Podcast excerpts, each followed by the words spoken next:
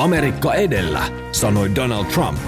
Ei, vaan Saksa edellä, vastasi Angela Merkel. Tapio Nurminen menee Eurooppa edellä. Suomi Euroopan peränurkassa tarvitsee kipeästi sekä uutta tekemistä että tekijöitä. Tekemisen osalta tilanne näyttää kaiken koronaporun keskellä itse asiassa kohtuullisen hyvältä. Metsä Group investoi 1,6 miljardia Kemin sellutehtaaseen, ruotsalainen OX2 500 miljoonaa Lestijärven tuulipuistoon ja Fintoil 100 miljoonaa Haminan mäntyöljyjalostamoon. Ja lisääkin on ilmeisesti luvassa, mutta onko riittävästi? Keskeisiin EU-kilpailijamaihin eli Ruotsiin, Tanskaan ja Saksaan verrattuna Suomi on investoinneissa jäänyt pahasti jälkijunaan. Jotkut viisaat väittävät, että me emme enää pärjää eurooppalaisessa kilpailussa. Uutta teknologiaa ja tuotantoa kaivattaisiin kipeästi massiivisen, ennen muuta puuta käyttävän prosessiteollisuuden rinnalla. Suomen suurin, ellei jopa suurin puute on pula tekijöistä ja erityisosaajista. Kouluttamalla asiaa voidaan korjata, mutta se kestää. Asiantuntijoiden mukaan tänne tarvittaisiin vuoteen 2030 mennessä 100 000 ulkomaalaista paikkaamaan osaajavajetta. Onko näitä reservejä EU-alueella vai pitääkö lähteä merta edemmäs kalaa? Minun nimeni on Tapio Nurminen ja tämä on Eurooppa edellä podcast. Suomen huutavasta osaajapulasta sekä investointivajeesta tällä kertaa keskustelemassa Baronan toimitusjohtaja Minna Vanhala-Harmanen. Tervetuloa. Kiitos. Etlan ennustepäällikkö Markku Lehmus, tervetuloa. Kiitos. Ja demareita edustava europarlamentaarikko, konkaripoliitikko Eero Heinaluoma, tervetuloa myöskin. Kiitoksia. Varaudun kuitenkin edustamaan tässä lähinnä itseäni.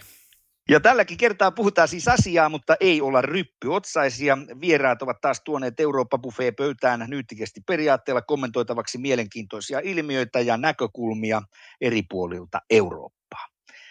Ennen kuin mennään Suomen osaajapulaa ja investointeihin, niin tehdään taas kerran pieni koronakoukkaus. Eero, sen jälkeen eh, kun te olette kuulleet näitä rokotevalmistajia, jotka eivät nyt ihan hoida leiviskäänsä niin kuin toivotaan, niin mikä on oma kuvasi tällä hetkellä? Paraneeko tilanne tässä kevään kuluessa, mitä tulee näihin rokotetoimituksiin? Kyllä poliittinen paine on erittäin kova. Se on siis, ensinnäkin se kohdistuu tietysti komissioon. Parlamentista on erittäin tulikiven katkuisia terveisiä esittänyt muutkin kuin minä, minä valiokuntakuulemisissa viime viikkoina. Hallituksilta on erittäin kova paine komissioon ja sitten komissiosta on kova paine näihin lääkeyhtiöihin. Ja se näyttää, että se, se nyt johtaa parempaan tulokseen kuin mitä tuossa synkimpinä hetkinä kaksi-neljä viikkoa sitten ajateltiin. Et toisin sanoen lääkeyhtiöllä on mahdollisuus nopeuttaa tuotantoa, mutta edelleenkin on hyvin epävarmaa, saadaanko tätä 70 prosentin rokotustavoitetta kansalaisista täyteen kesän aikana. En usko, että missään tapauksessa alkukesään mennessä, mutta loppukesänkin tulee tekemään tiukkaa. Mielestäni olisi perusteltua, että tässä – vaadittaisiin lisenssituotantoa näiltä lääkeyhtiöiltä, että jos ne eivät itse pysty tuottamaan, niin niiden pitäisi sitä avata ja mahdollistaa lisenssien kautta tuottaminen ja silloin voidaan kuitenkin huolehtia siitä, että ei sinne kenenkään omaisuutta ryövätä. Ja sitten täytyy tietysti muistaa, että EUlla on tässä vahva sanavalta, koska se on rahoittanut tätä operaatiota satojen miljoonien suorituksella näille lääkeyhtiöille, joten, joten kysymys on siitä, että siellä on EU-rahaa ja on edellytykset silloin olla vähän tiukempana kuin jos ei oltaisi tätä rahoitusta tehty. Mutta jos ollaan Eero ihan rehellisiä, niin eikö annettu vähän liian suuria toiveita joulukuussa silloin, kun tiedettiin, että nyt on rokotteita markkinoilla. Lueskelin näitä vastauksia teille näiltä johtajilta ja siellähän todettiin, että tällaisen tuotannon säätämiseen menee normaalitilanteessakin kolme neljä vuotta. Oltiinko tässä nyt vähän liian hyväuskoisia, kun silloin tiedettiin, että nyt rokotteita on tulossa markkinoille, annettiin ihmisille ymmärtää, että tästä tämä lähtee. Tämä on täysin poikkeuksellinen ja tässä ei itse asiassa ole mitään ihmeellistä, että, että tällaisia toimitusvaikeuksia on. No se on juuri näin, että tässä on kaksi puolta. Että ensin tämä hyvä puoli, joka on se, että sitten kun oli tämä äärimmäinen hätä ja koko maapalloa, kaikkia ihmisiä koskettava valtaisa terveysriski, niin voitiin käsittämättömällä tavalla nopeuttaa tätä rokotteiden saamista ihmisten ulottuville, että todellakin kolme-neljä vuotta, jopa pidempiäkin aikoja rokotteiden tekemisessä on ollut. Nyt saatiin puolessa vuodessa aikaan rokotteet, jotka oli jo ihmisten testattavana. No sitten tässä joulukuun vaiheessa, kyllä siinä sellainen virhe mielestäni on tapahtunut, että nämä sopimukset lääkeyhtiöiden kannalta, ne olivat EUn kannalta liian löysiä. Eli niissä on ollut tiukemmat vaatimukset ja seuraukset siitä, että jos lääkeyhtiöt eivät toimi siinä luvatussa aikataulussa. Se, mihin tämä joulukuinformaatio perustuu, niin sehän perustuu lääkeyhtiöiden antamiin, antamiin lupauksiin. Ja, ja tässä voi siis katsoa siihen, mitä komissio on tehnyt, ja sitten yhtä hyvin myös jäsenvaltioihin ja niiden johtoon, koska jäsenvaltiot olivat nämä myös hyväksyneet. Mielenkiintoista kylläkin sitten on se, että kun on tämä aina keskustelu, että onko se EU oikeassa ja väärässä ja oliko, oliko tämä EUn sinisilmäisyyttä, kyllä, mutta sitten kun nyt saatiin esille myös tämä Britannian tekemä sopimus, niin, niin siellä oli ihan samat sanamuodot. Eli ei Britanniakaan ollut sopinut sitovalla tavalla sakkojen uhalla näistä toimitusmääristä, vaan ihan samalla parhaan pyrkimyksen mukaan eh, sanonnoilla. Mutta sitten brittien etu oli se, että heillä oli tehtaita siellä, siellä tuota, itsellänsä ja, ja britit ovat hiukan aikaisemmin liikkeelle lähteenä saaneet isomman osuuden kuin mitä, mitä EU sai. Mutta jos jatkoa ottaa opin, niin kyllä täytyy olla sanktiomahdollisuus selkeämmin ilmaistuna eh, kuin mitä tässä nykyisessä sopimuksessa on tehty. Otetaan tähän kierros myös muilta. Aloitetaan Markusta ja, ja mennään vähän talouden näkökulmasta tähän, tähän asiaan, tähän korona-asiaan. Nythän on annettu erilaiset äh, indikaattorit, näyttäisivät siltä, että Euroopassa talous lähtee aika hyvin käyntiin, myös meillä Suomessa näyttää siltä voidaanko näillä ennustella, Markku, nyt kohta pyyhkiä pöytää, kun tässä tulee näitä lockdowneja lisää ja tuo rokotus ei nyt kuitenkaan suju Euroopassa läheskään niin kuin sen pitäisi sujua? En lähtisi vielä ihan pyyhkimään pöytää, mutta on, totta, että tässä on nyt selvä riski alaspäin toteutumassa. Ja erityisesti se koskee meidän palvelutuotannon elpymistä ja siihen tietysti tämä epidemia suoraan vaikuttaa. Hyvä, hyvä puoli tässä on se, että teollisuushan on elpynyt paljon nopeammin kuin me osattiin odottaa ja se on pätee myös Suomen teollisuuteen. Eli ei tämä tilanne, tilanne kokonaan synkkä ole, mutta se on ihan selvää, että tämä viivästyminen näissä rokotteissa niin vaikuttaa siihen, kuinka nopeasti meidän palvelusektori pääsee jaloilleen Euroopassa.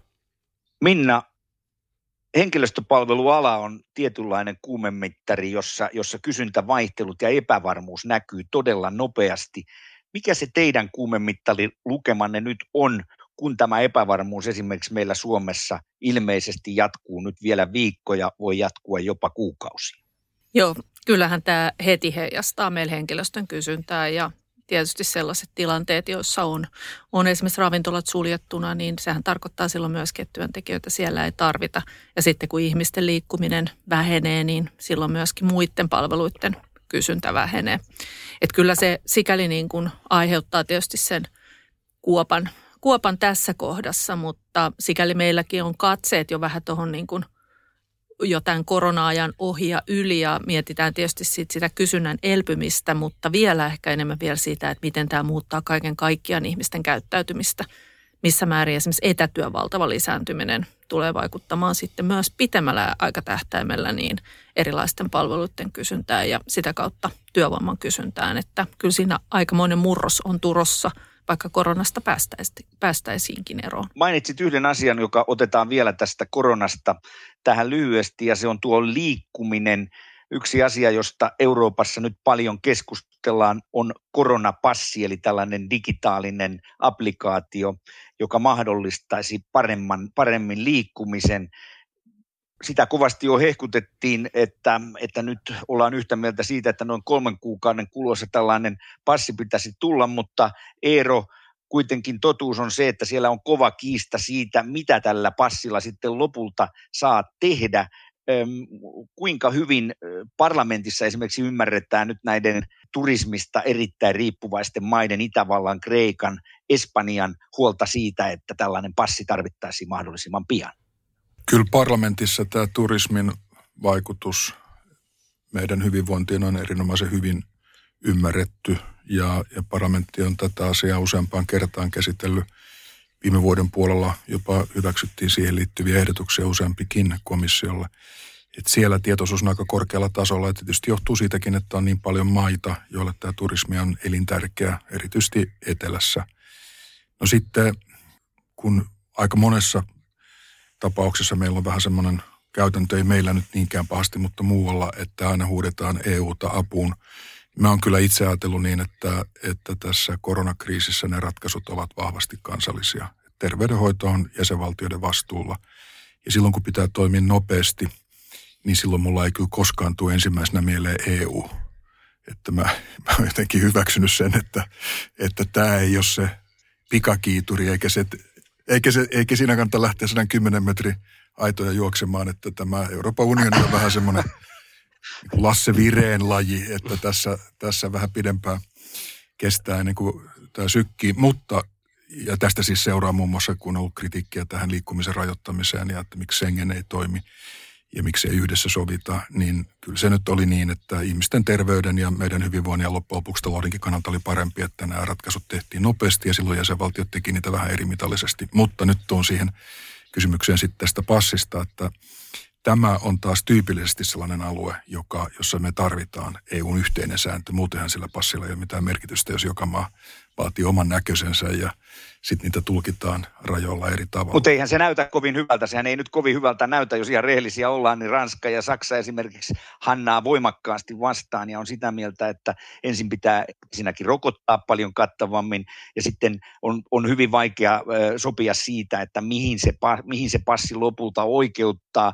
Ja olen kuullut, kuullut myös näkemyksiä, joiden mukaan sitä pidetään hankalana, että tästä tulee eräänlainen rokotepakko pakko, muuten et pääse mihinkään, jos ei ole, ole tällaista passia. No juuri niin kuin luettelit tässä, niin tämä on just malliesimerkki, minkä takia EU-päätöksenteko ei ole kovin nopeata. Että siihen tulee erilaisia kansallisia jengoja ja, ja sitten ja katsotaan sen kansallisen... Sinustahan paljastuu siis EU-skeptikko tässä meidän, meidän, meidän podcastin aikana. ei minusta paljastu EU-skeptikkoa, mutta minusta paljastuu EU-realisti. Ja, ja se on paljon turvallisempaa päätöksenteossa tämä realismi kuin olla ylioptimistinen ja rakentaa jotain semmoista. Ja rakentaa jonkun semmoisen varaa, joka sitten kuitenkaan ei toteudu. Eli tämä passihommakin on pitkässä narussa, että se, se ei missään tapauksessa ole lähikuukausien asia. Että ennen kuin nämä kaikki näkökohdat on yhteensovitettu ja sitten on syntynyt päätös ja ennen kuin se on toimeenpantu, niin siinä ei puhuta viikoista, vaan siinä puhutaan kuukausista, eikä puhuta kahdesta kolmesta kuukaudesta, vaan, vaan mielestäni pidemmästä ajasta. Eli tästä ei tule mitään nopeata apua tähän liikkumiseen. Voidaan puhua sitten ehkä kesän lopusta. Markku, miten tärkeä noin talouden kannalta ylipäätään tämä on? Eikö tämä kuulosta aika pahalta, kun, kun vaikutusvaltainen europarlamentaarikko sanoo, että ei EU-ssa mitään yhdessä saada aikaan? Eikö tässä nyt kuitenkin olisi pitänyt paljon saada yhdessä nimenomaan aikaa? Lievästi ehkä kuulostaa pahalta, joskin mä kyllä tiedän sen, että tässä on myös realismia paljon mukana, mutta tämä on vähän huono juttu nyt, että kun EUlla nämä monikin asia on vähän niin kuin pitkässä narussa, niin kuin Eero Heinoloma tässä äsken ilmaisi, että rokotteet on pitkässä narussa ja nyt passikin on pitkässä narussa, että pitäisikö sitä narua saada vähän lyhyemmäksi jollain tavalla, että nämä on aika tärkeitä asioita kuitenkin, mutta ei mullakaan tietenkään mitään ihmeellistä niin kuin ratkaisua tähän asiaan ole, ole mielessä, mutta, tota, mutta painetta lisää varmaan se voisi olla. Niin en, enhän, enhän mä nytkään niin sano, että ei mitään ta- tapahdu, että sanon, että ei tapahdu nopeasti. Ja se, se on vaan elämä opettanut. Sekä katsottuna tätä asiaa täältä Suomesta käsin, että sitten katsottuna sitä tuolta Brysselistä käsin. Ja vielä enemmän kuin katson sitä Brysselistä käsin, että 27 jäsenmaata, jokaisella on oma kantansa, kun keskustelu alkaa – niin se yhtälö ei, nope, se ei niin kuin valmistu kovin nopeasti. Ja silloin sitä asettaa ei kannata yrittääkään käyttää sellaisiin asioihin, jossa, jossa tarvitaan nopeita päätöksiä. Ja sen takia mä, jos puhutaan sitten vakaumuspuolesta, niin mä oon aidosti sillä kannalla, että kansallisvaltiota tullaan tarvitsemaan tosi pitkään. Että tämä EU-päätöksenteko on luonteeltaan täydentävää, sinne pitää siirtää vain niitä asioita, jossa EU tuo jotain aitoa lisäarvoa, eli siis hyötyä siihen verrattuna, että asia päätetään lähellä ihmisiä, eli jäsenvaltiossa. Hyvä. Kiitos tästä. Markku, jos nyt katsotaan sitten tätä investointikysymystä, nythän meillä on keskusteltu ennen muuta siitä, että investoivatko nämä meidän omat jättiläisemme Suomeen vai eivätkö ne investoi. Mutta jos sitä ajatellaan ulkomaisia investointeja Euroopasta tai muualta, niin mitä, mitä meidän oikeasti kannattaa Suomessa haikailla? Mikä on realismia? Mitä tänne voitaisiin saada? Tässä kysymyksessä tuli melkein ne avainsanat mun mielestä hyvin esiin, että ei ehkä ei kannata haikailla mitään, mutta realisti pitää tässä kisassa olla. Eli tota, kyllähän yritykset tarkastelee asiaa isona kokonaisuutena, että meidän pitää pitää niin kuin kaikki perusasiat kunnossa niin kuin alkaen tietysti kilpailukyvystä, se on tietysti kaiken A ja O. Siinä meillä on tietysti erikseen vielä kustannuskilpailukyky ja, ja sitten niin laadullinen kilpailukyky sen lisäksi, mutta se, se on niin kuin iso kokonaisuus, mitä yritykset tarkastelee. Siellä on sääntely, infrastruktuuri, kustannukset, ylipäänsä, että miten voidaan luottaa, että, että, että asiat toimii ja kustannukset hyvin laajasti ottaen, tietysti energia, energiahinta, työvoimakustannus, yritysveroaste ja niin edelleen. Eli tämä on iso, iso kokonaisuus ja, ja, ja sitä pitää niin kuin tarkastella sellaisenaan. Mutta se kilpailukyvyn kunnossa pitäminen on, on kaiken ajan Ja eikä tähän heti lisätä se osaavan työvoiman saatavuus? Joo, se, se muuten unohtui tästä listasta. Että hyvä, Ajattelinkin hyvä, heti, että hyvä, nyt taisi jotain sieltä. kyllä nyt Oikealta. unohtua. Kuinka paljon, Minna, teille päin, kun tällaisia e, isoja investointeja sitten tulee, niin kuinka paljon ne näkyy teillä ja, ja kun te keskustelette sitten niin sanotusti asiakkaiden ja tilaajien kanssa, niin mitkä on niitä asioita, mitä näissä keskusteluissa sitten mahdollisesti tulee esille? Joo, kyllähän me ollaan nimenomaan tällaisissa tilanteissa, kun investoidaan, niin, niin tota, ollaan niin rekrytointikumppanina ja tietysti kerrotaan asiakkaille siitä, että, että minkälaisia näkymiä sitten on sen työvoiman saatavuuden osalta. Ja sikäli jos on tällainen kotoperäinen investoija, niin he aika hyvin sen problematiikan jo tunnistavat ja tietävätkin ja, ja silloin heti jo aletaan pohtimaan siitä, että missä määrin esimerkiksi se työvoimatarve, vaikka esimerkiksi jonkun tehtaan rakentamisen osalta tai, tai niin kuin nyt oli esimerkiksi Uudessa kaupungissa oli se autotehdas keissi tuossa pari vuotta sitten, niin missä määrin se on mahdollista – saada se työntekijätarve tyydytetty kotimaisesta markkinasta ja missä määrin on sitten heti jo alusta alkaen mietittävästä, että käytetään myös sitten kansainvälistä rekrytointia siinä apuna. Että se on sellainen asia, mikä haarukoidaan kyllähän nyt tietysti kun ollaan tässä mekin alalla jo parikymmentä vuotta toimittu, niin hyvin se tunnetaan ja tiedetään, että mitä ne on ne, ne tosiasiat siellä taustalla. Ja yksi sellainen asia, mikä on tosi valitettavaa ja tavallaan vaikuttaa sitten semmoiseen yleiseen ilmapiiriin esimerkiksi juurikin kansainvälisten rekrytointeja kohtaan, niin on tämä valtava kohtaanto-ongelma, mikä meillä on, että meillä on niitä työttömiä ja sitten on kuitenkin avoimia työpaikkoja. Ja yksi asia, mikä meillä on niin kuin poikkeuksellisen... Mm, heikko Suomessa niin on, on maassa, maan sisällä muuttamishalukkuus. Eli nyt tehtiin taas joulukuussa tutkimusta siitä ja työikäisestä väestöstä. Eli nuorethan kyllä muuttaa mielellään silloin, kun menee opiskelemaan ja näin poispäin, että kyllähän sitä valuu koko ajan niin kuin näihin, näihin tota, kasvukeskuksiin sitä väkeä sieltä, mutta sitten se niin kuin NS parhaassa työiässä oleva porukka, jolla on sitten perhettä ympärillä ja muuta, niin se oli 15 prosenttia, joista oli valmis edes pohtimaan työn perässä muuttamista. Että se on semmoinen iso haaste, mikä, mikä meiltä Suomessa kyllä on. Eero, miltä sinusta, kun olet nyt seurannut sieltä niin kuin Euroopasta käsin ja ikään kuin tällaisesta eurooppalaisesta kulmasta, niin miltä sinusta kuulostivat ne puheet, että, että me emme oikein ole enää edes Pohjoismaa ja että me, me emme pärjää nimenomaan tässä kilpailussa enää kauhean hyvin. Ollaanko me, ruoskitaanko me itseämme liikaa? Mä luin sen vähän, että se oli tämmöinen pedagoginen puheenvuoro, jossa, jossa valtiovarainministeriön virkakunta otti karttakeppiä käteen ja kopsutteli vähän sitä sormille, että katsokaa nyt tuolta se hirveys ja kauheus tulee, jos ei mitään tehdä. Siinä vähän käristettiin ja saattoi olla, käristykset on usein kyllä sinänsä tarpeellisiakin, että tiivistetään, pelkistetään.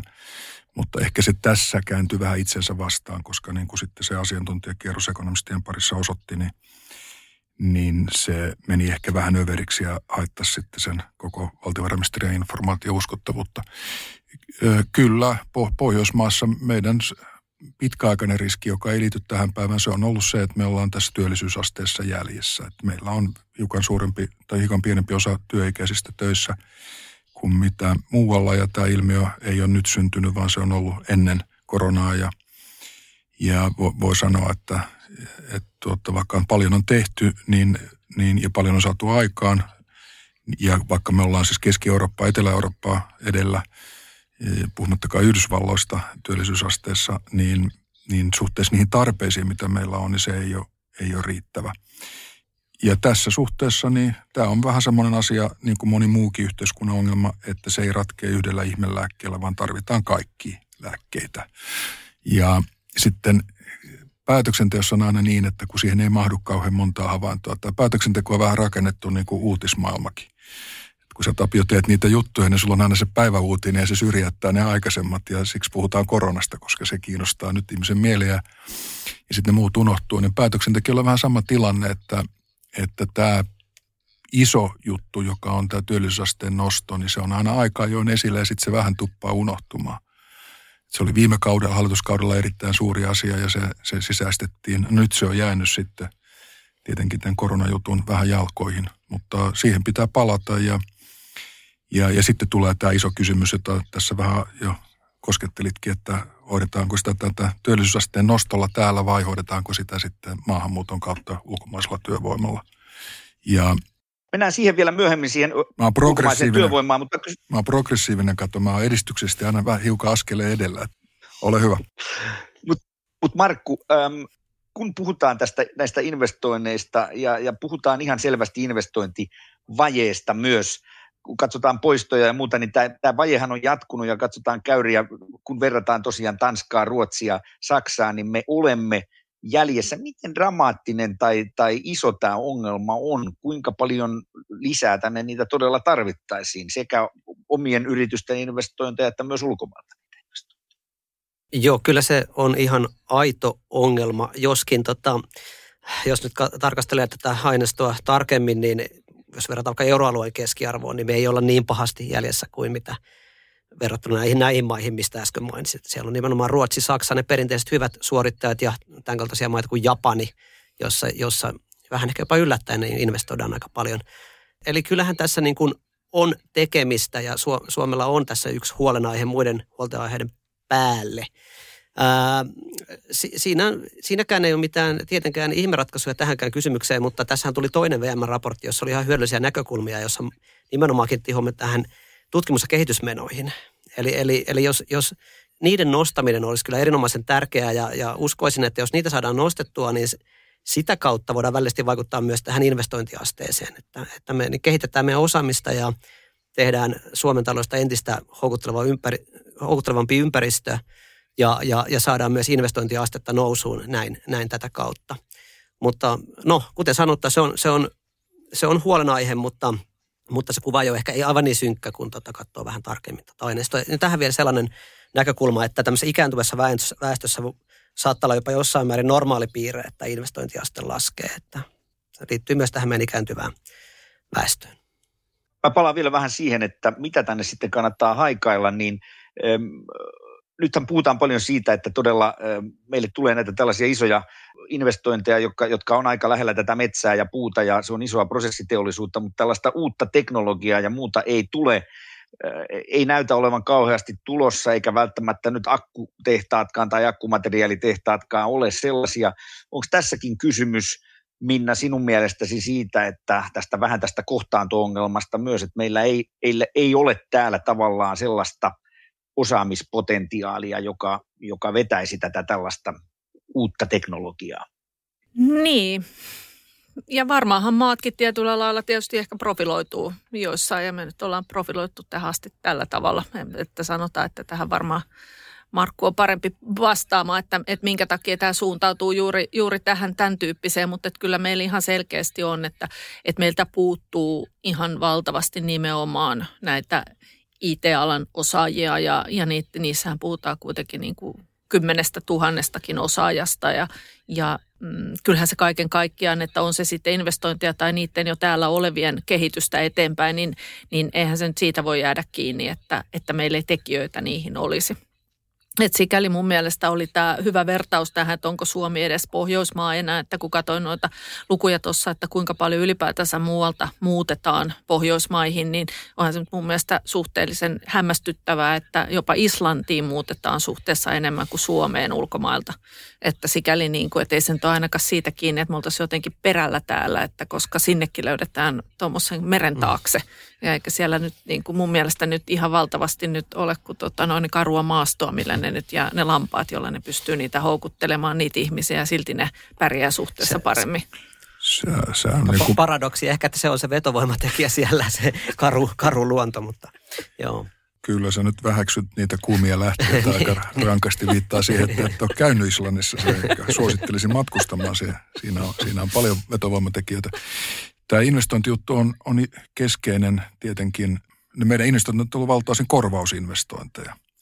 Ja tätä uusinvestointia ei ole tullut. Ja kyllä se on iso juttu. Mitä sille voidaan tehdä?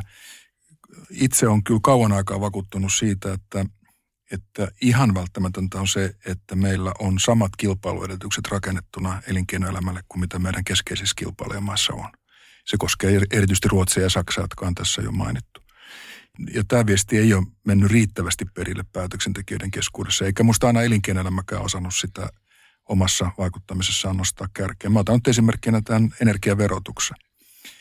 Itse vakuuttuin 2007 siitä, että, että sähköveron pitäisi olla meillä samalla tasolla kuin Ruotsissa, eli EU-minimitasolla. Et muuten me joudut, tullaan tässä häviämään. Ja siitä meni siis yli kymmenen vuotta ennen kuin se päätös saatiin aika. Kymmenen vuoden taistelu siitä asiasta käytiin ja nyt me ollaan sillä, sillä EU-minimiä Ruotsin tasolla, mutta se ei millään tahtonut maittaa, ei, ei oikein minkään värisellä hallituksella. Ja, ja siihen liittyy osin se, että usein se valtiovarainministeriön virkakunta katsoo asiaa vähän kamreerimaisesti, eli tulojen kannalta, että tulee tulomenetyksiä. Ja, ja sitten on aina kateusilmiä. Se vaikuttaa myös elinkeinoelämän keskuudessa että jos joku on saamassa jotain, niin, niin muut antaa vähän ymmärtää, että ei nyt oikein tarvitse, koska, koska tota, tämä kohdistuu väärin, että tämä menee näille hirveille metsäjäteille tämä hyöty. Ja no sitten sen tuloksena me esimerkiksi menetettiin näitä pilviinvestointeja aika monen joukko Ruotsiin. Että Ruotsi on ottanut ihan tarpeettomasti. Meillä on muuten ihan samat edellytykset, siis työvoima, sitten tuota, vettä käytettävissä jäähdytykseen ja niin edelleen ja kylmempi ilmasto. Ja, niin tämmöinen yksittäinen asia, niin kuin tämä energian, energiavero ja, ja sen vaikutus, niin voi johtaa siihen, että jää saamatta. No mitä ne muut on, niin kyllä se tietysti koskee yritysverotusta, että sen täytyy olla kilpailukykyinen. No se on tänä päivänä sitä. Ja minusta pitäisi elinkeinoelämällä selvästi sanoa, että, että hallituspohjasta riippumatta keskeiset poliittiset puolueet sitoutuvat siihen, että – että tämä yritysverotus pidetään kilpailukykyisellä tasolla suhteessa verrokkimaihin. Ja tai silloin sekin on viesti, joka antaa investoinneille pitkäjänteisyyttä. Ja, ja sitten tullaan tähän osaamiseen, joka tässä on mainittu, ja jossa meillä on vähän se korkeakoulututkinnon suorittaneiden määrä alkanut kääntyä laskuun. Aloituspaikkoja on, on vähemmän, ja siinä pitää uudelleen palata tällä reitille, että, että väkeä koulutetaan ja, ja pidetään tämä korkeakoulutustaso voimassa. Ja sitten työvoiman saatavuuspuoli, siinäkin minusta pitäisi päätöksentekijöiden sitoutua ylivaalikausien siihen, että, että meillä on väkeä saatavilla kuitenkin niin, että ensiassa mennään täältä kotimaisen työvoiman kautta. Eli ne, jotka täällä on, niin ne pitää saada ensin töihin ja mä en menisi ensin tänne mä toisen kerran teen tämän lähestymisen tähän ulkomaiseen työvoimaan, että mä en ensin lähtisi avaamaan. Mä juuri meinasin sanoa, että älä nyt tyhjennä koko, koko pajatsoa taas. No mutta ei, kun ei täytyy, kyllä takaressuun jää vielä jotain, ole rauhassa.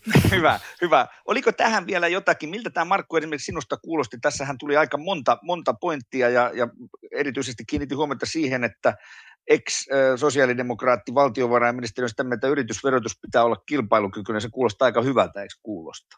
Kyllä vain, että tota, ehdottomasti yksi keskeinen tekijä tota, pitää se kilpailuympäristö laadukkaana, eli aivan keskeinen tekijä. Tietysti siinä sitten pitää katsoa sitä verotusta kokonaisuutena, eli, eli jos me pystytään sitä veropohjaa niin kuin paikkaamaan niiltä osin, kun se vuotaa, niin me voidaan samalla laskea sitä yritysveroastetta mahdollisimman alas. Eli tämä on tämmöinen fiksun verotuksen, optimaalisen verotuksen perusteoriaa.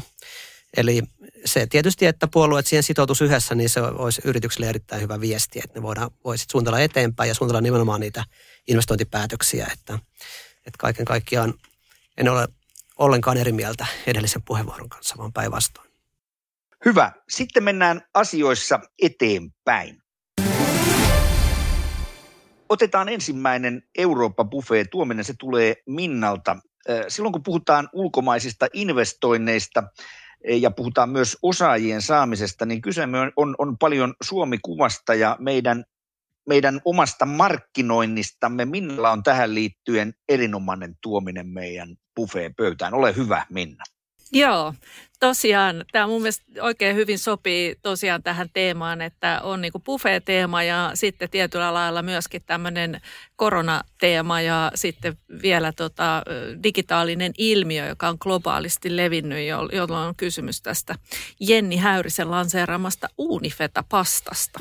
Ja tämä on mun mielestä hirveän hyvä esimerkki siitä, että me voitaisiin niin ajatella, että me ollaan kauhean ylpeitä ja iloisia oltu, että kuinka hienosti Sanna Marinin Time-lehden kansikuva leviää, mutta sehän nyt ei ole mitään verrattuna siihen, millainen ilmiö Unifeta pasta on ollut globaalisti.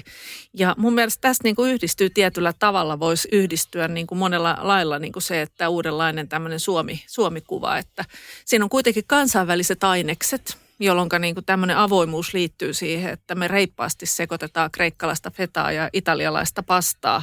Ja sitten me tehdään sitä kotosasti kotoillessa täällä Suomessa, jossa on turvallista, toimivaa ja rentoa menoa, jolloin tota, me ollaan niin kuin ollaan niin kuin varsin houkutteleva kombinaatio siihen, että täällä varmaan olisi niin kuin mukava, mukava asustella. Ja mä oikeastaan niin kuin siinä kysyisinkin, että, että onko tässä niin kuin ehkä mahdollisesti sellaisia aineksia, joilla me voitaisiin tätä Suomikuvaa lähteä niin kuin rakentamaan. Että niitä ei tarvi aina olla karjalanpaistia ja Karjalan piirakoita, vaan me voidaankin olla tämmöinen niin kuin reippaasti uudella tavalla kansainvälisiä aineksia kotoisasti yhdistelevä maa. Tämä on aivan loistava juttu, Minna, ja nämä on nimenomaan eurooppalaisia aineksia, kun sitä katsoo. Aloitetaan, Markku, sinusta. Mitä mieltä, onko tässä niin kuin, onko meidän Suomikuvan tekeminen liian kliseistä ja vanhanaikaista, pitäisikö lähteä tälle linjalle? Ennakkoluulottomuus on aina hyvä juttu näissäkin asioissa ja siltä tämä just mullekin kuulostaa. En ollut tällaista suoraan kuullutkaan ennen tätä haastelua, mutta tota, Joo, kyllähän tämä, niin tämä koronavuosi on ehkä hyvä, hyvä aika Suomellekin tälle yrittää kirkastaa meidän kuvaa ja mielikuvia, mitä Suomesta on, koska me ollaan kuitenkin kohtalaisen hyvin pärjätty tässä epidemian kanssa, niin ehkä siihen, siihen voi hyvin liittää tämmöistä ennakkoluutonta markkinointia ja, ja miksei, miksei juuri tällaisilla, tällaisilla ilmiöillä. Kiva tavata no. ihminen, joka ei vielä ole tehnyt uunifetapastaa. Mä kuvittelin, että kaikki on sitä jo no, tehnyt. Kerta se on ensimmäinenkin. Joo. Mutta mielikuvat on tärkeitä ja tietysti tämmöinen markkinointi myös, että, että, että kyllähän näitä kannattaa hyödyntää. Eerohan on tunnettu mestarikokki, onko kokeillut tätä Unifeta-pastaa?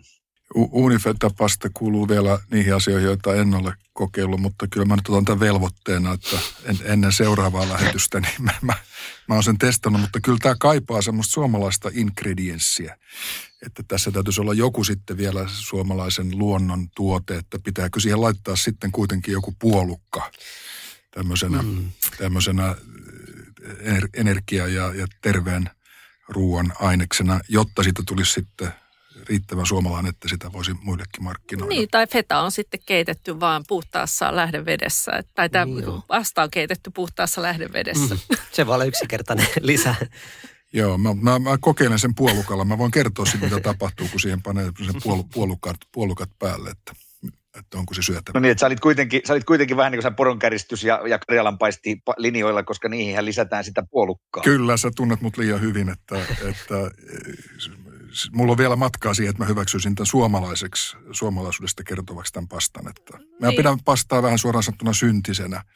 Että se on, se on mun kategoriassa, niin se on semmoinen, jota voidaan niin kuin harkitusti käyttää semmoisiin hienoihin herkutteluhetkiin, jolloin, jolloin sitten unohdetaan kalorivaateet ja ja, ja tuota, unohdetaan kotimaisuusvaateet, mm. mutta et se ei voi olla alvarinsa. Se on, se, on, se on syntinen hetki, josta pitää nauttia.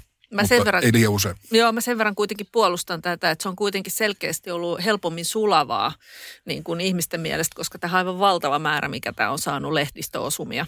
Ja tämä on levinnyt tosi laajasti, että sikäli mun mielestä kanssa niin tässä on hyvin niin kuin otettu vastaan mm-hmm. tai mietitty tätä vastaanottaja näkökulmaa, että se voi olla, että se poro on pikkasen niin kuin vaikeammin tota, pukinapulaisena niin kuin nieltävää, niin, niin sen takiakin kannattaa miettiä vähän sitä, mutta sitä por, syöjääkin. Mutta poro, poro on kuitenkin siis luonnoneläin, Totta. että sen, sen musta hyväksyy vihreätkin, että poro saa syödä. Nimenomaan, ja se on sydän- ja verisuonitautiselle paljon parempaa kuin, kuin muu punainen liha, mutta kiitoksia Minna. Kuten nähtiin, niin tässä oli erinomainen tuominen meidän Eurooppa buffet pöytään. Mennään eteenpäin. Niin, kestävän kasvun työryhmä julistaa, että Suomeen tarvitaan 100 000 ulkomaista osaajaa vuoteen 2030 mennessä. Eero tässä jo sanoi, että ensin pitäisi työllistää näitä omia täältä. Minna, onnistuuko se? Onko meillä sitä väkeä täällä? Kyllähän meillä tietysti numeroiden valossa on sitä väkeä, mutta se, että, että äh, millä, millä lailla se osaaminen saadaan yhdistettyä siihen juuri siinä hetkessä olevaan tarpeeseen, niin se ei välttämättä toteudu. Tai sitten sen henkilön motivaatio työllistyä juuri avoinna olevaan paikkaan, on se sitten kysymys siitä työtehtävästä tai sen sijainnista. Ja tavallaan nämä on niitä asioita, jotka, jotka tota, tietysti vähän vaikeuttaa sitä ja ei kai nyt näkymä ole sellainen, että vaikka me saataisiin kaikkikin työllistettyä niin, niin, että se väki Suomessa kuitenkaan riittäisi, että kyllähän meiltä poistuu koko ajan valtavasti ihmisiä tota, työmarkkinoilta, että, että joka tapauksessa tämä on niin kuin laskukäyrällä ilman maahanmuuttoa. Eli ja sitten jos mietitään, että jos ajatellaan, että meillä on sitten niin kuin pienenevä kansakunta täällä, joka sitten eräänä päivänä joku sammuttaa valot, niin se ei varmaan ole se näkymä, jota tässä niin kuin myöskään investointinäkökulmasta on, on kukaan niin kuin valmis investoimaan sellaiseen maahan, jossa, jossa tota väestö sitten vähenisi. Eli sikälihän me tarvitaan jo ihan tähän niin kuin – tota, taitaa olla tarkka lukukin on, että 170 000 henkeä meillä olisi vähemmän vuonna 2030 ilman nettomaahanmuuttoa, että onhan se nyt aikamoinen määrä. Et sikäli niin kuin se on sellainen asia. Sitten on toinen asia se, että, että mun mielestä et toki me halutaan saada nämä henkilöt, jotka Suomessa on, niin töihin. Ei, sitä ei kukaan, kukaan niin kuin kiistä ja se on varmasti meidän kaikkien tarve. Mutta sitten kun niitä ei saa, niin on kysymys, onko parempi jättää hommat tekemättä kuin se, että me rekrytoidaan ulkomailta. Ja kyllä se niin on, että ei varmastikaan ole.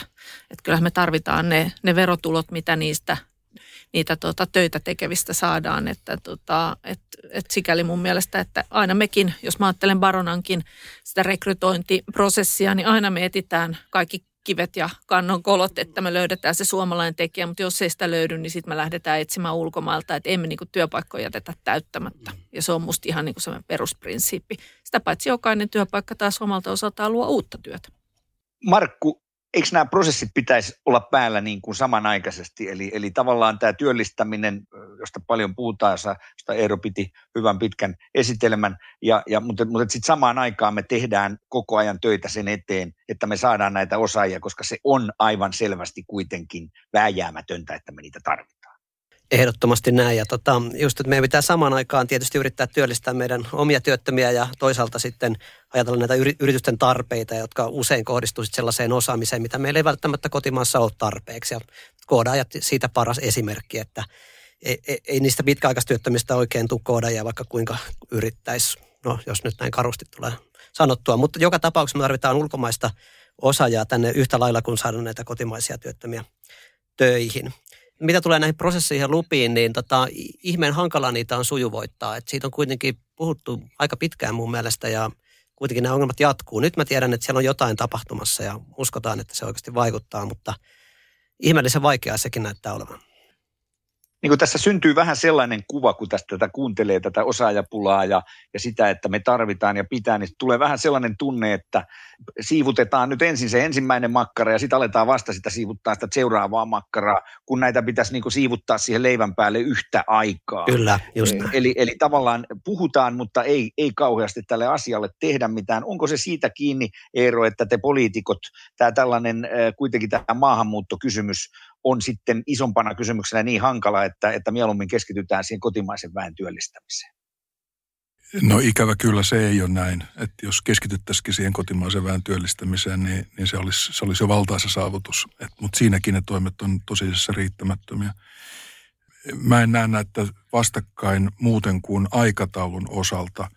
Eli meillä tälläkään hetkellä on mitään esteitä sille, että jos on tämmöinen koodari korkean ammattitaidon tehtävän ihminen voi tulla tänne mistä päin maailmaa tahansa työnantaja saa suoraan tuoda ilman mitään muuta kuin se normaali oleskelulupamenettely. Eli, eli ei, ei ole mitään harkintaa, että onko, onko sillä alalla tarvetta vai ei, vaan saa tuoda ja sitten oleskelulupa tietysti pitää olla. Ja nyt toisin sanoen tämä vetomus sitten enemmänkin kohdistuu yrityksille mielestäni, että yritykset hankkivat sitä väkeä tai korkean osaamisen väkeä, johon tulo kaikkialta maailmasta on mahdollista.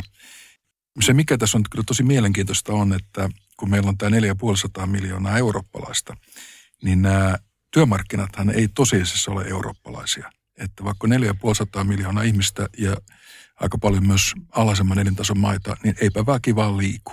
Et väki ei liiku ja tässä mielessä meillä on, on se selvästi rajoitteita. No sitten mä tuun tähän kotimaan puoleen, että miksi mä oon sillä kannalla, että, että täällä pitää tehdä ensin niin se liittyy sekä inhimilliseen puoleen näiden ihmisten osalta, jotka on vailla töitä, mutta myös sit siihen havaintoon, ettei ne ulkolaiset, kuulkaa, ne ei koskaan tule olemaan niin ahkeria, että ne elättää paitsi itsensä ja oman perheensä, niin myös ne meillä, jotka on uuninpankolla syystä tai toisesta, jotka ei, ei ole töissä, jotka olisi kuitenkin työkykyisiä, niin ei ne niin paljon tee töitä, että, että sieltä löytyisi rahoitus myös sille. Mutta eikö näitä voi samaan aikaan hoitaa?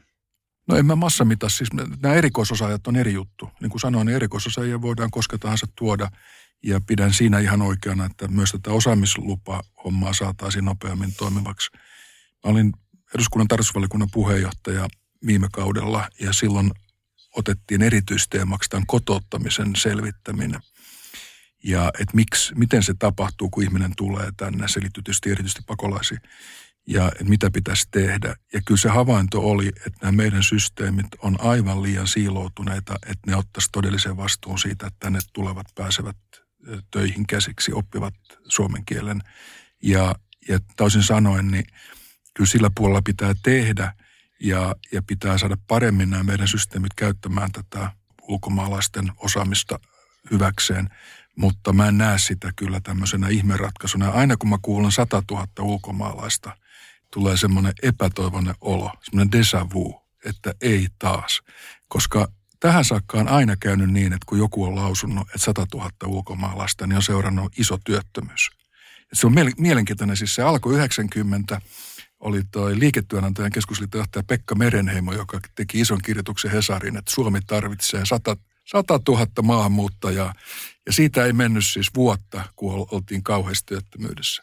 Ja sitten tuli sama... Mutta silloin oli pikkusen, silloin oli pikkusen toinen aika, Eero. Ei, mutta se sama ilmiö on toistunut noin kymmenen vuoden välein. Ja, ja, ja, nyt kun mä kuulen tämän uuden 100 000, niin mä ajattelen, että mikähän hirveä... hirveä älä tuota, nyt manaa, älä no, nyt manaa. Siis no pakko sanoa, mitä ajattelee, koska sä oot toivonut, että täällä ollaan rehellisiä. Eikö sulla ollut semmoinen alkutoive? Kyllä, kyllä. Markku, äh, sulla oli kommentti tähän ja samoin Minnalla kohta. Joo, tota, kyllä mä niin ajattelen tätä kysymystä niin, että tässä niin tarvitaan vähän erityyppistä politiikkaa näihin kahteen eri ongelmaan. Eli toisaalta meillä on nämä kotimaiset työttömät ja, ja, ja niiden työllistäminen ja ni, niiden ratkaisuja, mitä ne tarvitsee, usein liittyy vähän tällaiseen niin terveyden hoitamiseen. Niistä pitää tehdä työkykyisiä, niitä pitäisi ehkä uudelleen kouluttaa. Meillä on aikuiskoulutustuki, mutta sitäkin voit suunnata ja kohdentaa paremmin. Se ei välttämättä, tai se ei kohdennu tällä hetkellä ja optimaalisella tavalla.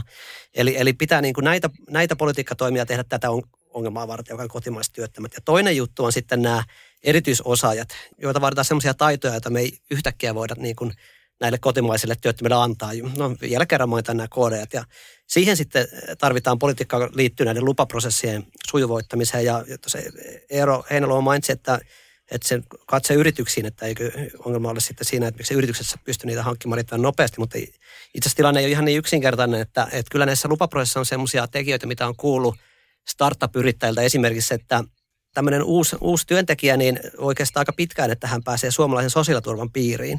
Vaikka se ei kuulosta heti ensimmäisenä suurimmalta ongelmalta, mutta jos ajatellaan, että hän jää tänne maahan, niin siitä on yllättävän paljon iloa, että on, on sosiaaliturvan piirissä, koska elämäntilanteet tietysti vaihtelee ja ja niin edelleen. Ja toinen juttu on se, että ilmeisesti niin kuin vaikka osaaja voi itse tulla, niin puolisoita ei niin vaan tota tänne päästetä samalla tavalla maahan. Eli pitää ajatella näitä myös sillä tavalla henkilökohtaisena tilanteena sitä kokonaisuutta, että miten se saa mahdollisimman hyvin toimimaan. Joten olen vaan sitä mieltä, että näissä on todellakin vielä, vielä tekemistä näissä prosesseissa, että ne ei ole vielä ihan loppuasti mietittyjä. Minna, Joo, ole hyvä. kyllä tuossa aika hyvin tuli nyt esille juuri sitä problematiikkaa näiden niin sanottujen huippuosaajien osalta, mutta kyllähän tämä niin kuin tässä kohdassahan nyt täytyy Eerolle todeta, että 100 000 oli se, että meiltä niin kuin tosiaan häviää 170 000 henkeä 2030 mennessä ilman nettomaahanmuuttoa, että tavallaan, että tässä on niin kuin ihan selkeä tämmöinen väestön väheneminen käsillä. Ehkä sikäli mä ottaisin tämmöisen rekrytoijan näkökulman, että, että sikäli kun mekin tehdään kuitenkin niin kuin voi sanoa, että, että normaalivuotena varmasti voin sanoa jo toista tuhatta rekrytointia ulkomailta Suomeen, niin mehän tehdään niitä, että ei, ei se lähtökohta, että kuka tahansa siinäkään kelpaa, vaan tosiaan kyllä se niin on, että kyllä ne yritykset rekrytoi tarpeeseen. Ja voin sanoa, että ne yritykset on tässä yhtä aikaa sekä ongelma että ratkaisu ja ongelma nimenomaan siinä, että kyllä kaikki haluaa ihan viimeisen asti löytää sen suomalaisen tekijä ja se vaikuttaa myös siihen ilmapiiriin, jolloin tänne ei ole kauhean helppo tulla – että tämähän ei ole niin kuin ilmapiiriltään kauhean vastaanottavainen. Meillä on aika vähän yrityksiä, joissa englanti olisi yrityksen kieli, jolloin niin kuin sopeutuminen heti saman tien hommiin ryhtyminen ei ole aina ihan itsestään selvää. Että kyllä se vähän semmoista niin kuin on näiden suurimpien hyvin kansainvälisten yritysten etuoikeus siinä, että he pystyvät hyvinkin adaptoimaan nopeasti tämmöisen kansainvälisen osaajan ja sitten aika moni sitten taas sen asian kanssa aika paljon kipuilee, että huomaa, että konsulttitoimistotkin aika paljon vähän niin kuin jopa piilottelee niiden, niitä kansainvälisiä osaajia, koska meillä niin kuin Suomessa vaan suomalaiset asiakkaat odottaa, että ne saa suomeksi palvelua suomalaiselta henkilöltä, vaikka sitten tota noin, niin kaikki työtehtävät tehtäisiinkin siellä taustalla englanniksi tai koodaamisessa. Ei sitten niin kuin sinällänsä edes mitään tämmöistä kieltä tarvittaisi, että mun mielestä me ollaan niin kuin tässä niin kuin myös ihan kulttuurillisesti hyvin niin kuin semmoisen kehitysaskelman alkupäässä. Ja tämä on niin kuin ylipäätänsä tämä meidän ilmapiiri ei ole vielä vastauttava, joka näkyy siinä, että nämä prosessit esimerkiksi ei ole mietitty loppuun asti, että hei, että näillä ihmisillä on myös perhe ja niillä on lapsia, ne tarvii tota niin koulupaikat ja kaikki tällaiset. Että meiltä niin kuin, tavallaan se on kansainvälisen tota, osa ja vastaanottamisen infra on vielä vähän niin kuin hapuileva. Markku, sä olet maininnut sanan kooda ja moni muu on maininnut sen. Sen vuoksi otetaan tähän seuraava Eurooppa tuominen ja se liittyy nimenomaan näihin koodaajiin ja koulutukseen. Markku, ole hyvä. Joo, tämä on tämmöinen vähän radikaali ajatuspallo, minkä heitä ilmoille, että kun tiedetään, että meillä nimenomaan osaamisvajetta on näissä koodaajissa ja näyttää, että sieltä ulkomailtakaan niitä ei riittävästi saada ja ja, ja tiedetään myös se, että näitä koodaamisen merkitystä, taidon merkitys tulee korostumaan jatkossa seuraavina vuosikymmeninä, niin heitän tämmöisen pallon, että pitäisikö koodaamista alkaa opettaa jo alakoulussa kenties, tai niin aikaisin kuin mahdollista. Miltä tällainen kuulostaa? Eero, ole hyvä. No ei kai tuo kuulosta ollenkaan mahdottomalta. Kuitenkin ehkä niin, että se ei nyt ei kuulu näihin pakollisiin oppiaineisiin. Et voi olla, että me kaivattaisiin sellaista joustoa, että meillä olisi kouluja, jos, jotka voisi esimerkiksi tähän puoleen jo aika-aikaisessa vaiheessa erikoistua. Me tiedetään, että tämä tietotekniikkakehitys on nykyään, lähtee liikkeelle tuolla jo kaksivuotiaana jopa sitä ennenkin. Ja, ja ne ihmiset, jotka nyt ovat lapsia, niin niiden valmiudet ottaa haltuun näitä asioita ihan eri luokkaa kuin mitä edeltävillä sukupolvilla. Että, että mä olisin valmis kyllä tuon toteuttaa nimenomaan mahdollisuutena, että koulut voisi erikoistua ja, ja tämmöisiä koodauskouluja tai, tai oppiaineita voitaisiin synnyttää.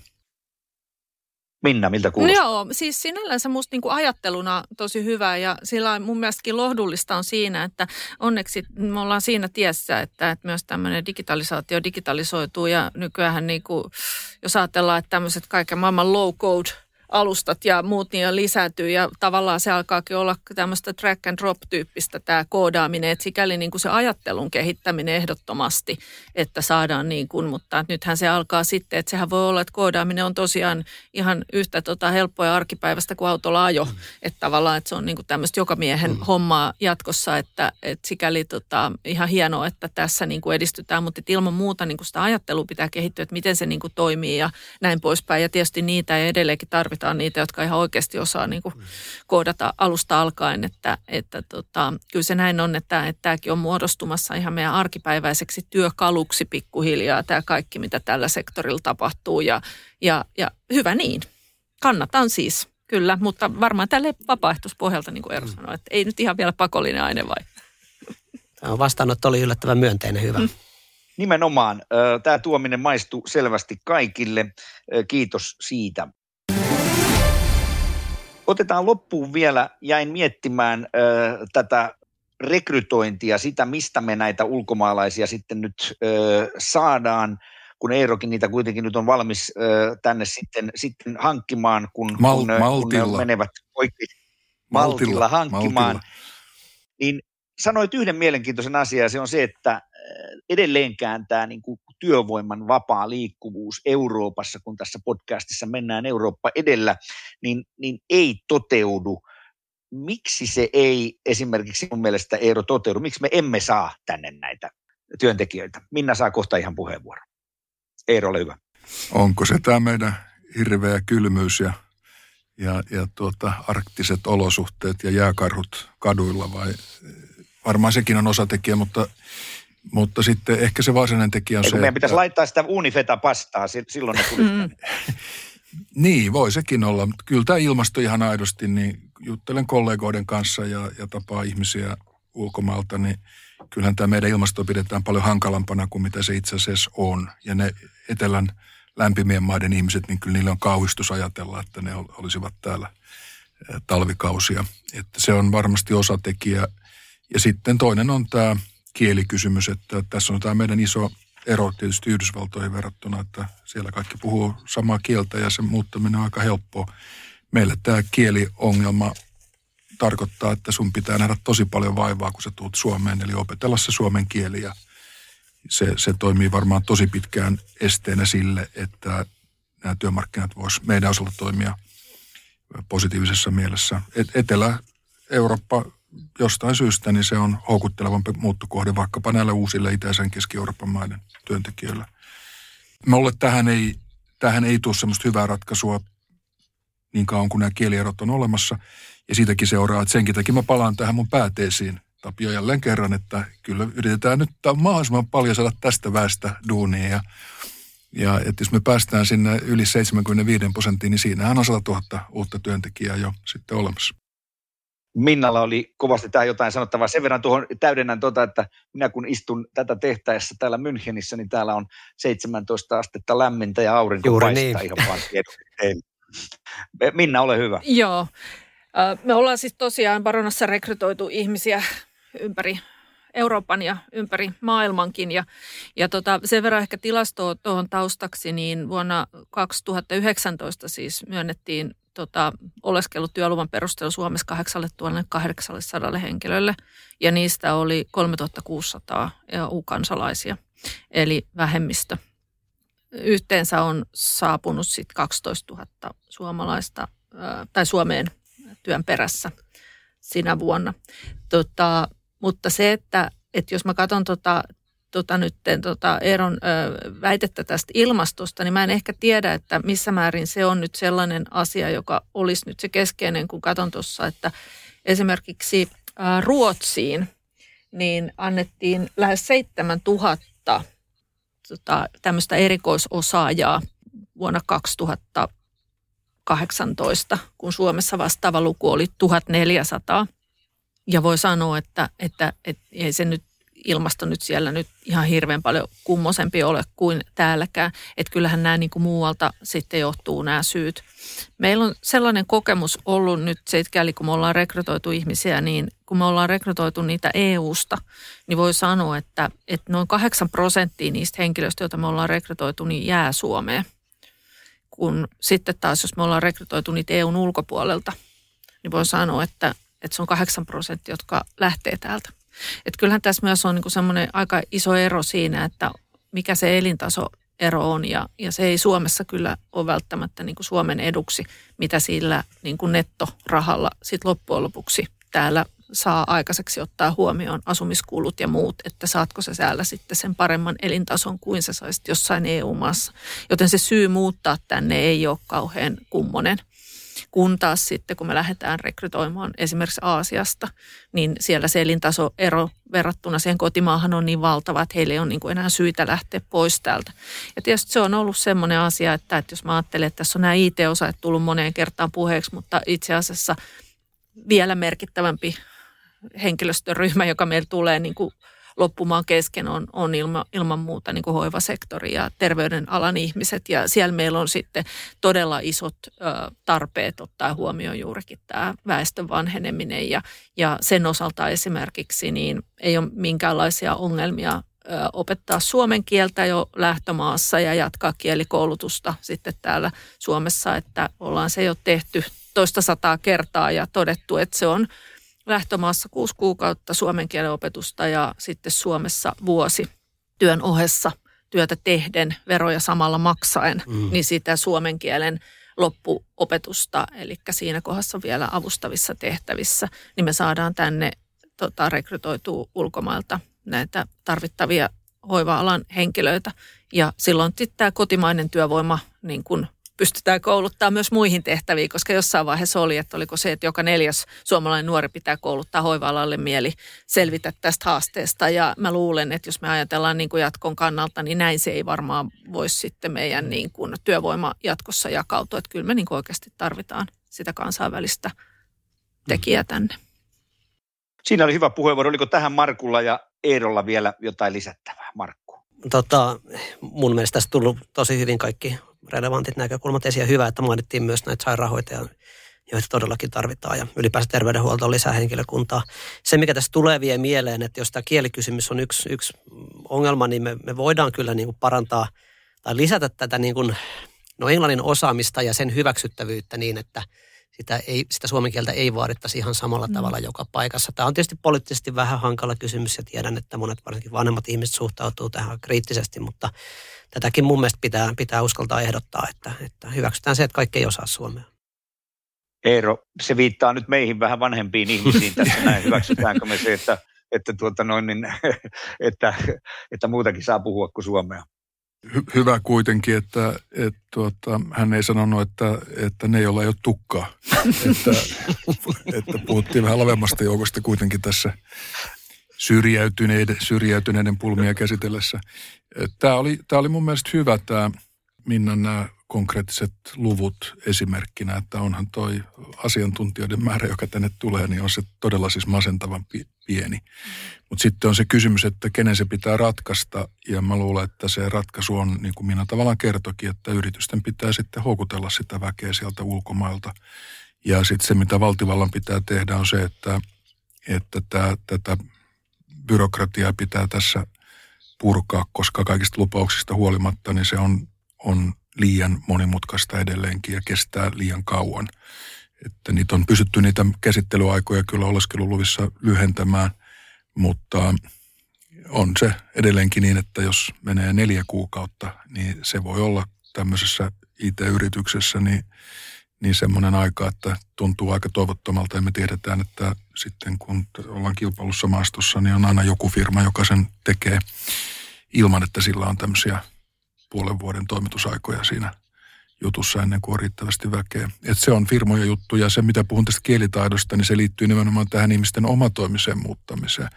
Että se omatoiminen muuttaminen Euroopan sisällä, kun on nämä kielirajoitukset eikä tiedä, miten sen kielen opiskelee, niin se on vaikeampaa. Ja silloin tullaan siis siihen, että firmojen pitäisi tässä olla aktiivisia ja, ja liikkeellä. Ja minusta se on ihan hyvä asia, että ei, ei, ei siitä mitään pahaa sanaa. Että jos kerta tiedetään, että väkeä ei saada, niin sitten pitää hakea ulkomailta, mutta kansallisena politiikkana lähden siitä, että, että meidän pitää tehdä kaikki mahdollinen, että ne, jotka on ilman duunia, niin sen työn saavat. Niin, ja mun pitää sekin vielä tähän todeta, että, että tämähän näkymä on, että jotta me voidaan sitä työllisyysastetta nostaa, niin kyllähän se tarkoittaa, että pitää myös tehdä pitempään niitä hommia, jopa niiden, jotka on siellä töissä. Että kyllä se näin on, että ne, joilla ei ole sitä tukkaa, niin pitää vaan miettiä, että joutuu jatkamaan aika monta vuotta vielä, että, että saadaan, saadaan niin kuin oikeasti hommat. Mä oon, mä oon tähän varautunut ja toivon, että äänestäjät on samaa mieltä. sama juttu, sama juttu. Hei, Oikein paljon kiitoksia tästä. Otetaan vielä viimeiseksi Eeron Eurooppa Buffet tuominen. Se on ikään kuin jälkiruoka ja sekin pysyy hienosti tässä meidän teemassa. Se liittyy oikeistopopulisteihin, jotka ei aina ole niin kauhean innostuneita maahanmuutosta, on se sitten minkälaista tahansa. Ole hyvä Eero.